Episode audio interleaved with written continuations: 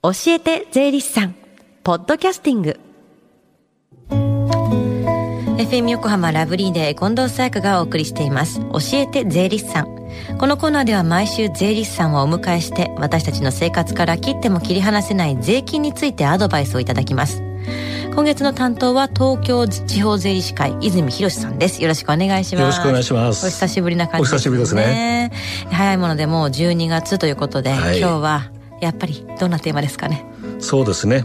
もう年が明ければもうすぐ確定申告一色ということになると思うんですけども。そうですよね。そこであの12月の一発目は確定申告に向けて確認しておくことはというテーマでお話していこうかなと思ってます。いっぱいありそうですね、はい。でも本当最近申告を終わらせたばっかりだと思ってたんですけどもう次っていうね。そうなんですよね。何からやればいいんですかね？はい。まずあのご商売やってる方へのお話からいきましょうか、はいまあ、あの前回の担当の時にもねお話ししたんですけどもえ今年の10月から消費税法が改正になりました、はい。でやはりあの大事なのは帳簿と請求書をもう一回再点検してくださいということをまずお願いしたいと思います。うんうん。でその時のポイントは10月以降はあの標準税率10%と軽減税率8%の区分はちゃんとついてますか整理できてますか？っていうことなんですね。はいやっぱりあの売上も大事なんですけどもやはりこの消費税の方の関係を整理しておかないと仕入れ税額控除のためにもならないのでそのようなところをもう一度再認識していただきたいなということでございます。非常にややこしいねなんて話もしたわけですからね、はいこの帳簿への記載事項の注意点をお話しいただきましたよねそうですね。続いてはじゃああの必要経費のうちのね、えー、とこの時期ですので給料の関係でちょっとお話ししてみましょう。はいえー12月ですからあの今年最後のお給料ということになりますよね。はい最後となればやはりこの年末調整ということになるんですけども、え従業員の方の1年間の税金の生産という大切な手続きです。でまあ、もちろんあの保険料の金額だとか書類をあのから確認するのは当然なんですけども、ちょっともう一つ扶養している家族の収入金額の確認これには念を入れていただきたいと思います。うん確かに日頃気にしないかもしれませんね、はい。間違いが結構あるってことですか？そうなんですね。これ意外と思われる方が多いかもしれませんけども、はい。特にあのお子様がうん大学などであの住まいが別の場合はい。あると思うんですね。うんうん。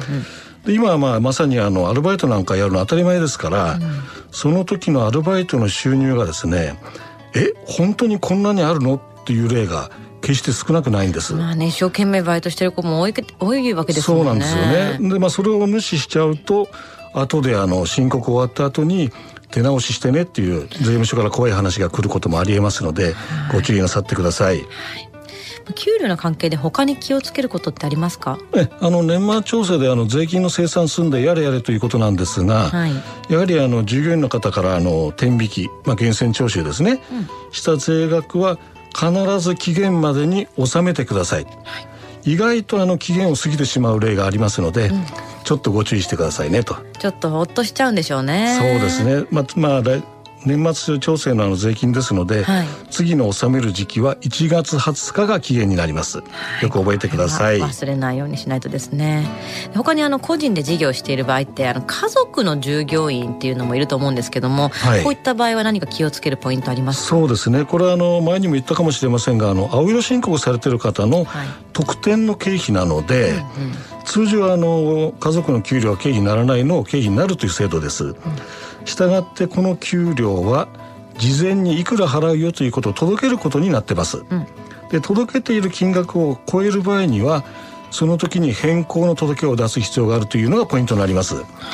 ですからあの事業が好調で年末現在仮決算組んでみるとなんか儲かりすぎてるなちょっと給料増やしたいなと思っても届け出てないとアウトですから、そこのところを注意してください。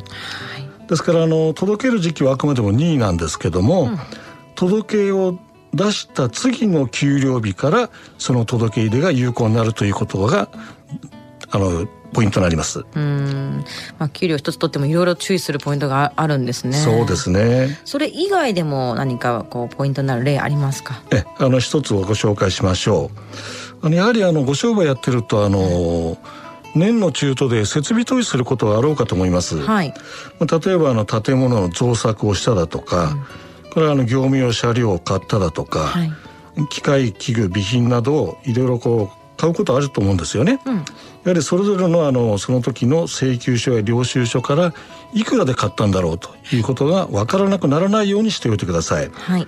まあ、これを分からなくなってしまいますと原価償却費の計算も分からなくなるし、うんから消費税の仕入れ税額控除にも影響しますし、それからあの市民税なんですけども償却資産税の計算こちらの方にも影響が出てきますのでご注意をなさってください。はい。で、まあ、書類が必要な時にね、こうなかなか見つからないっていうのはよくあることだと思うんですけども、ええ日頃やっぱり整理しておかなきゃいけないっていうことですよね。そうですね。ここまであの事業を営んでいる方へのお話でしたが、お勤めをしている方向けに何かありますか？そうですね。じゃあ一点申し上げておきましょう。あのお勤めの方はあのすでにあの11月頃までに年末調整のために書類は出していると思います。ただやはりあの書類をなくしてしまっただとか、はい。からあのまだ来てないよというようなケースもありえますのでただあのその場合でもごご安心ください1月になっても年末調整の再調整という手続きを受けることができますので、できるだけ早い時期に必要な書類を揃えて会社の方へ提出するようにおお勧めいたします、うん、まだ次のチャンスがあるんですね。そうなんですね。まあ、どうしても間に合わなくても、まあ、ラストチャンスで確定申告でも OK なんですけども、まあ、そうは言ってもできるだけね かけなくていい手間はかけない方がいいでしょうから、はい事前の準備が大切なんじゃないでしょうか。さあ、そして最後に聞き逃した、もう一度聞きたいという方、このコーナーはポッドキャスティングでもお聞きいただけます。FM 横浜のホームページ、または iTunes ストアから無料ダウンロードできますので、ぜひポッドキャスティングでも聞いてみてください。番組 SNS にもリンクを貼っておきます。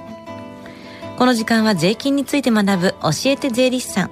今日のお話は確定申告に向けて確認しておくことはでした。泉さんありがとうございましたありがとう。ございました。Deep inside your ears still lingers on the fading sound of footsteps, so clear to hear whenever I find you with empty beer bottles in your hand. I see someone four years old staring back at me.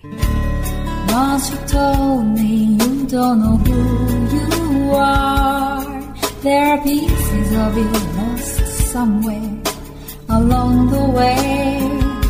You've been searching hopelessly in a wrong place. Cause they have always been with you from the very start. So many years you haven't been yourself.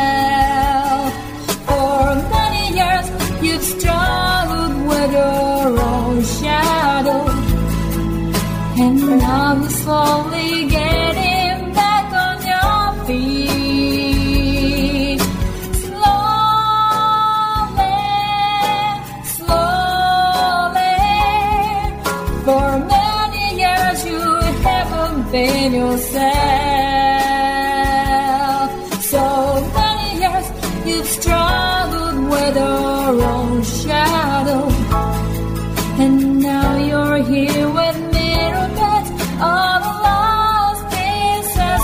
another